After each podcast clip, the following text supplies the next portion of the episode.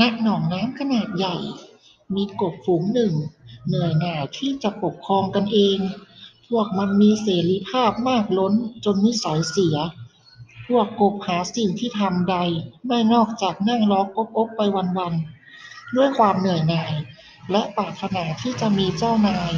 ซึ่งทำให้พวกมันเพลิดเพลินใหญ่ เจริญตา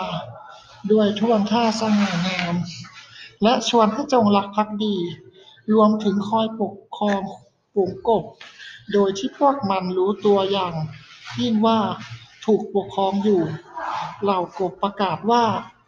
นมหรือน้ำไม่ใช่ผู้ปกครองสำหรับพวกมัน ดังนั้น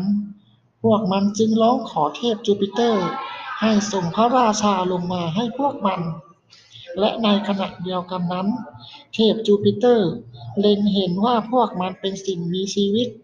ที่ช่างดาบดื่นและโง่เขลายิ่งนัก แต่เพื่อให้พวกมันเงียบเสียง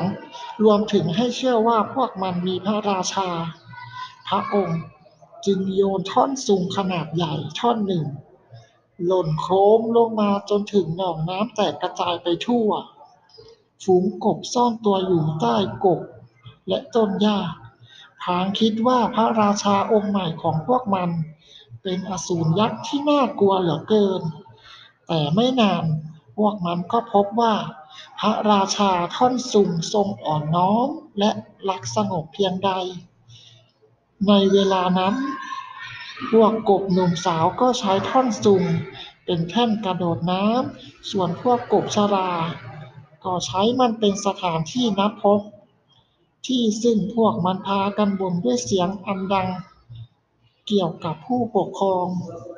จนได้ยินไปถึงหูเทพจูปิเตอร์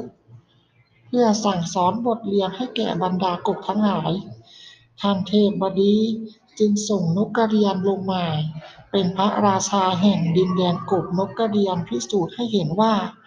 มันต่างจากพระราชาท่อนสูงก่อนเพียงใด มันสวาปามเหล่ากบผู้น่าสงสาร ซ้ายทีขวาที จนไม่ช้า พวกกบก็สำนึกว่า พวกมันช่างโง่เขลายิ่งนัก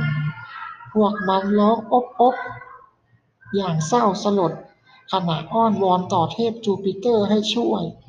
นำทรราชใจโหดกลับก่อน ที่พวกมันจะถูกทำลายซะหมดสิ้น